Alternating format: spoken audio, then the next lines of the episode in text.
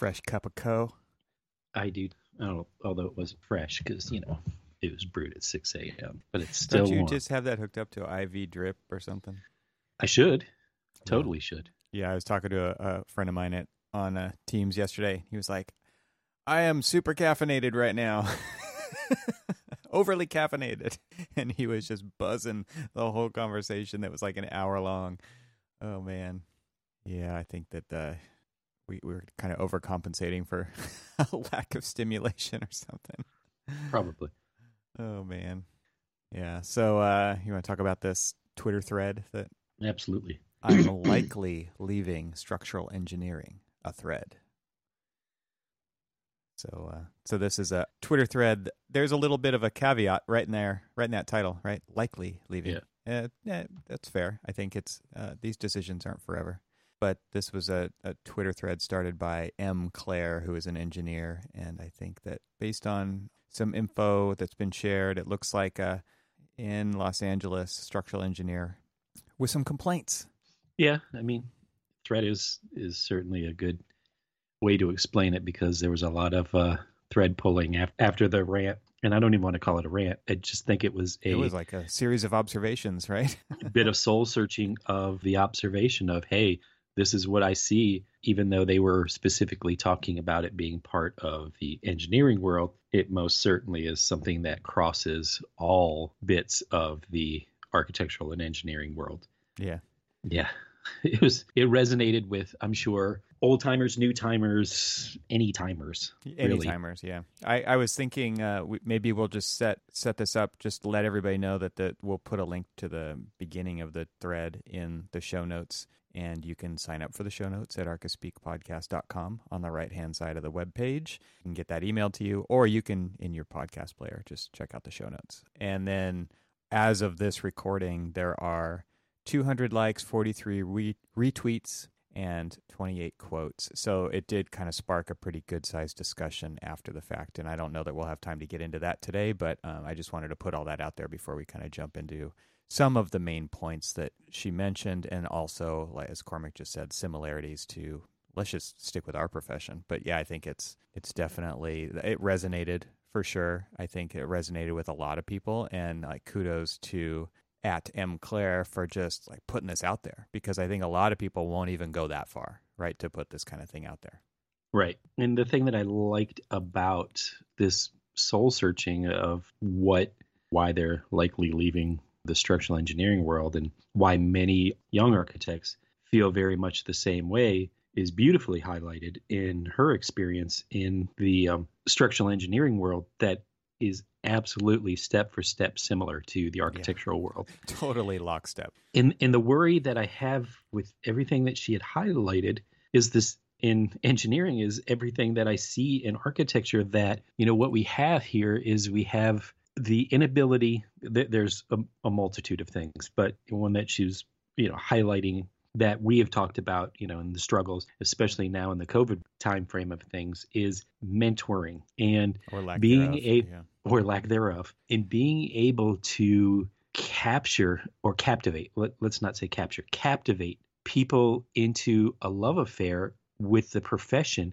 from the get-go and we're just not doing that you know when people in in the threads down below when you know people are talking about you know their own experience or here's one specifically where they were like I think it's so important that graduates and students understand the reality in which they are entering. Yep. And I'm assuming the reality of the profession that they're entering. And the thing about that is, is that that's actually more daunting. That's a in a sad way- statement. It totally is Yep. because what they're doing is basically saying, you don't know the shit you're getting into. Right. Right. Yeah, and and honestly, like to me, this is a letter that leadership really needs to pay attention to. And I don't just mean Yeah. like a leader of a firm. I mean like the leadership of this profession. And you know, I think that comes at many different levels. That's not. I'm not in any way saying that that is a top down kind of a thing. Uh, leaders know who they are. Leaders are people who are willing to do something about this. Um, and for the leaders that are not willing to do something about this, you really need to take note that this is a sentiment expressed widely across the profession. I believe, you know, as you just kind of laid out, she did start off by mentioning the lack of mentorship, the Mhm. lack of opportunity, the there, there's there's so much disparity between kind of the path that people are pointed down in their educational cycle of their career versus their actual professional cycle of their career.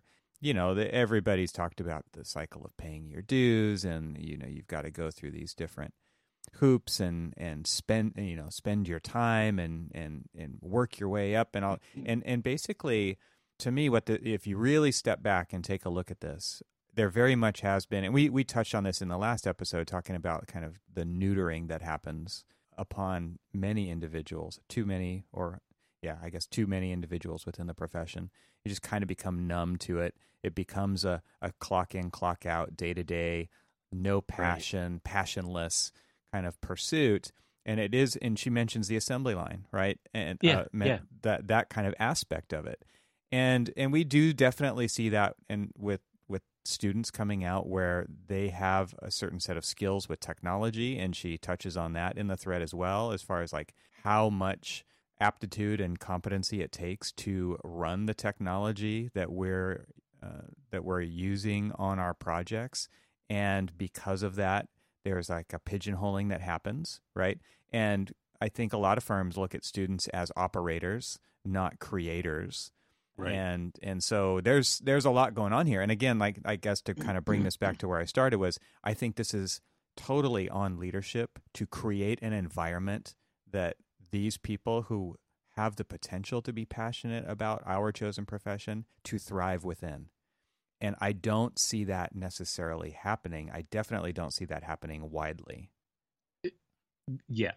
And one of the things I was kind of hoping that you would touch on, and you, you did a little bit, and I might want to ask you to, in just your current role at your firm, you know, touch on, and we've talked about it so many times about the lack of innovation in the software that we use that we're letting other, we're basically turning it over to somebody else to figure out how we work more efficiently. Yep. And you know they're like well you know yeah i see what you guys are doing and you know i think that there's a way for us to improve on that so that we can be more creative and we can do better work and do different things and why are we constantly continuing to basically we treat software as you know the evolution of the pencil. It's like okay you know here's another way for us to draw all of this stuff. Right. and it's not here is another way for us to innovate or elevate or you know like alleviate. And and these are the things that just i just don't understand why we don't embrace those. And and you had sent you know a follow-up text from somebody else who basically was a programmer looking for or an architect or an engineer i'm i'm not sure what his background is that is looking for programmers in the architecture and engineering fields not in in our field to help innovate the profession rather than outsourcing it to people who don't have an idea about how we work and how we think and how we do things. Isn't this what the advantage of having the rebellious youth come in and see how we're doing things and say, oh, okay, I, I can learn from you in the more analog way of thinking for how to do calculations for spans and my load path diagrams and all of these other things that the structural engineer is asking the junior structural engineers to do. And those things you can pass along that kind of information or that kind of experience to everybody one way, shape. But it's how do you actually do your work so that when you are passing that information along, that it's not just hey let's you know do it the old fashioned way and it takes us forever to do it and it helps. The way that we're doing it can create conflicts and constraints that otherwise we could be working around so that we can actually do a better job at what we're doing. And so that we can actually because you see this whole kind of uh, notion of you know, most people are like, oh, well, this is how we've done it. And I mean, I don't know how many times you've heard, whether it's in the construction side of things or the architecture side of things or engineering side of things, this is how we've done it. Yeah. Not always the right way. And you've done it this way, but now you're asking people to do it a lot faster, which means that you're not getting efficiencies out of them. You're not getting any productivity out of them that's going to make you more profitable or anything.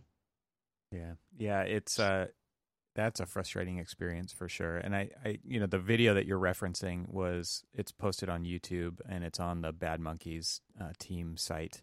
If you check out uh, their their website, but basically it's a uh, you need to come work with us if you fit this criteria, and it's basically kind of speaking directly to many of the points in this tweets Twitter thread that I, I and, and, not on purpose. Like this is just who the Bad right. Monkeys want to hire, and to me, um, we'll put a link to this one in the show notes as well. But to me, this is the kind of recruiting video that every firm should be striving to make. Right. Which shows and it asks for the passion. I mean, basically, you're looking for the people who want to make things better, who want to change things, and and yeah, I mean, we do treat the we do treat the latest technology as just a sharper version of the same pencil. I think in many mm-hmm. regards, um, we are asking for things to go faster and not necessarily understand them. I think one of the one of the sayings that I've really latched onto in the last year is go slow to go fast. Really understand what you're doing and why you're doing it so that you can fly when you get to the point where you need to instead of going fast just to go fast and making a mess and breaking things and then having to pick up all the pieces over and over again. I mean that we know where that leads as well. So right. kind of going slow to go fast is is a, a great way to think about it. And it's also a great way to approach te- new technology, especially. Really understand what you're doing so that you can leverage it, right? It's a tool. You need to apply leverage with it. And I think I, I love some of the things that he says in this video. Again, link to it in the show notes. But he talks about that he's looking for somebody who is mad about the way things are. He wants exactly. somebody who's dissatisfied. He wants somebody who pissed off with the software that we're forced to use because it sucks, right? He wants to find a passionate person who wants to do something about it. And I, I love his kind of call to action. And I think that this is sorely lacking, again, kind of bringing it back to my earlier point with architectural firm leadership today which is you have to create an attractive thing that people want to be a part of. And that can be the firm culture, it can be the type of work you do, it can be how you affect your communities. It can be all of those things, and it, and it probably should be all of those things because if you want to keep somebody, something that she mentions in her twit, Twitter, th- God, I just can't say it, Twitter thread, um, is, is, you know there's a lot of jumping around and because there is a lot of dissatisfaction in the types of right. work that people are doing and again they're kind of getting pigeonholed into certain types of work and not getting the opportunities to grow or to find something that they really love in the profession that they really can latch onto rather they're just kind of working as a as a worker on the assembly line yeah and i think to just go one step further it's not just necessarily the dissatisfied in the work that they're doing, it's how they work and how that particular firm does their work and approach is the approach and the growth of that particular person. And I think that's what you meant. I guess I'm just mentally kind of like expanding upon it, just thinking that, you know, the way, I mean, I kind of had made comment about capital A architecture and, you know, how it's in, in a way it kind of angers me that people think that one architecture is better than the other. And and I think you know cr- across the board, and here's where I go up on a weird little mini rant. Um, that across the board, any architecture is great architecture, as long as you are bringing passion and a thought to it that is going to elevate it beyond you know just here's four walls and here's a roof and it's just because any contractor can do something like that. Anybody who doesn't have any like you know real skill can basically make four walls and stuff and what we're trying to do is elevate anything that we touch to be you know better. So i i, I think you know the type of work that people do is is one thing but the way that they do it i think really truly is you know maybe at the heart of you know her her twitter feed is we are working in such an archaic fashion in a period of time when we should be elevating the way we work, not just how, you know, what we work on, but how we actually work and how we actually do those things.